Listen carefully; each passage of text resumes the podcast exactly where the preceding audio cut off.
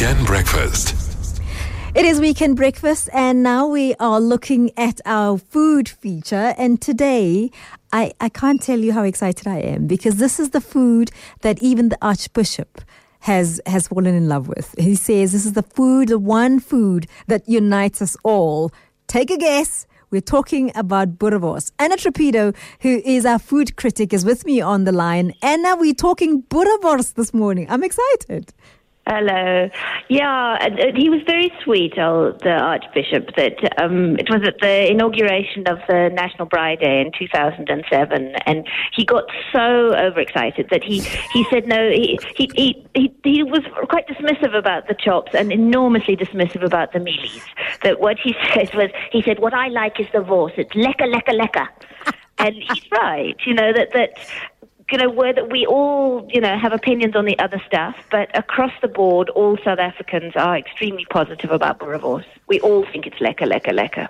So, of course, one wants to make reference to the name and how we got here. Well, look, I mean, it, it the, it's very it's right there on the label, isn't it? That mm. it's it's boerewors, so it's a farmer's sausage. Mm. Um, and you know, really, we all know what we mean by it. With all of these sort of iconic food items that we've been talking about, if I say bunny chow to you, or chisanyama, or you know, any of those things, mabele, you, in, instantly you've got a taste in your mouth, you've got a, an idea in your head, and the same is true with boerewors. That we know we mean that beef and coriander sausage. We know it's got that relatively coarse texture. So it's not fine like a Vienna.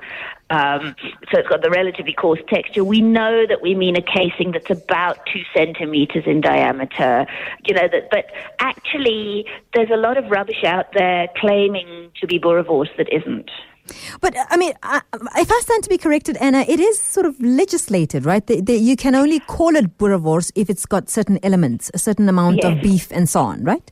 And boerewors is unusual in that it's been legislated for a very long time. That, you know, in general, South Africa is quite lacking in consumer protection around, you know, trade descriptions. Um, but boerewors, you know, certainly since the early 70s and probably before, has been very clearly delineated in law that um, it has to be predominantly beef, it has to have an edible casing, that there should be no more than 30% fat, that there should be no offal except in the casing. And ominously, the law, um, which is, it, it's, um, it, this is all in terms of the Foodstuffs, Cosmetics and Disinfectants Act 1972, number 54 of 72, that is then kind of rewritten in 1990, um, but essentially it's that 70s law. Ominously, it says there shall contain no mechanically recovered meat. Hmm.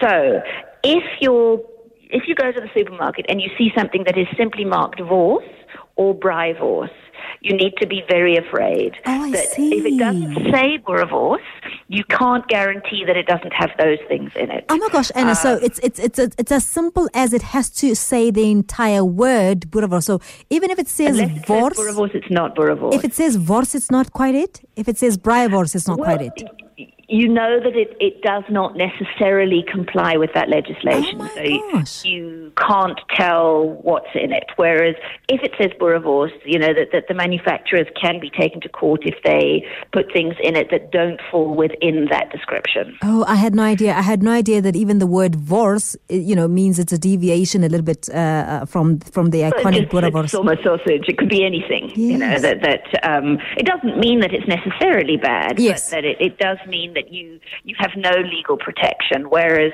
the term boerewors means something very specific. Hmm, I like that. So, I mean, we, I mean, it's it's obviously quite a big thing for South Africans, and all of us take our pride in where we get our vors from. But even Zuma had this on his menu at his big well, party, the 70th birthday party. You know, in general, that, that sort of for a long time, vors has been very political. That um, I've given your producer a recipe that was for Tini Vorster's recipe. So, um, BJ Vorster Um, uh, who was the prime minister between 1978 and 1979. So that's the first um, lady that we were referring to. She was to the first yeah. lady at the time. Yeah. That she published whole recipes that um, that later, you know, that, that the, the post um, Mbeki ousting dinner in Polokwane had something that on the menu says it's Jack Daniel's honey glazed beef boerewors on red onion and tomato salsa. That I mean, actually sounds quite nice. But you know, in, in all honesty, I don't think boerewors needs to be prettied up and ponced up. That there's enough in Jack Daniels. You don't need the things. Jack Daniels and the honey and all of that. That um, AfriForum, when they were trying to raise money to take Julius Malema to the Equality Court, they at the Windpomp Festival in in Naboomspruit, they made they, they they won a world record. They made a 290 meter boerewors. That's apparently yeah, the longest boerewors ever, and they sold off bits of it to raise money to, to go to court. That Zuma's birthday at the ICC, when, when he turned 70, there was boerewors on the menu. That clearly there's a, a sense of, I mean, all of what, what all of these people have in common from Mrs. Vorster onwards is that they're all nationalists, aren't they? They're different sorts of nationalists, but you know that clearly there's a national identity in boerewors that. Um, yeah, that he who holds the boerewors controls the country is essentially, I think, what's going on. Ah, and I can't, I can't do this anymore. I can't listen to you and be and have a straight face. So the boerewors is obviously the thing to have at the moment. Where do I find my best boerewors? You know, everybody's got their favorite place, Les, within all of these iconic things that I discovered. A, absurdly posh but delicious boerewors at the Culinary Equipment Company in Lanseria. Um, the Groenkloof Butchery in Pretoria, they've won. They are the regional boerewors champion. His name is Eddie van Niekerk, that um, butcher. That Peter James Smith, um, who runs a company called Sausages You Can Trust, um, they make a very nice boerewors that's come from happy grass-fed cows. That Braeside again. And what's interesting about the Braeside butchery, um, who've just moved from Parkhurst to Greenside, is that um, she will run. Caroline McCann is a woman butcher, and she runs braai courses for women. So if you want, if if boerewors and controlling the boerewors on the fire is about control and power. If you want to kind of change the gender relationships in your family, Caroline McCann will will teach women how to make a decent fire and then how to braai well so they can upstage the men who believe that they are the best briars in their lives. The power lies within the boerewors. And, uh, I love it. Thank you very, very much. Thank you. Anna Trapido, who's a food journalist and food expert, and saying that um, whoever controls the Buddha boerewors controls the country. I tend to agree with that.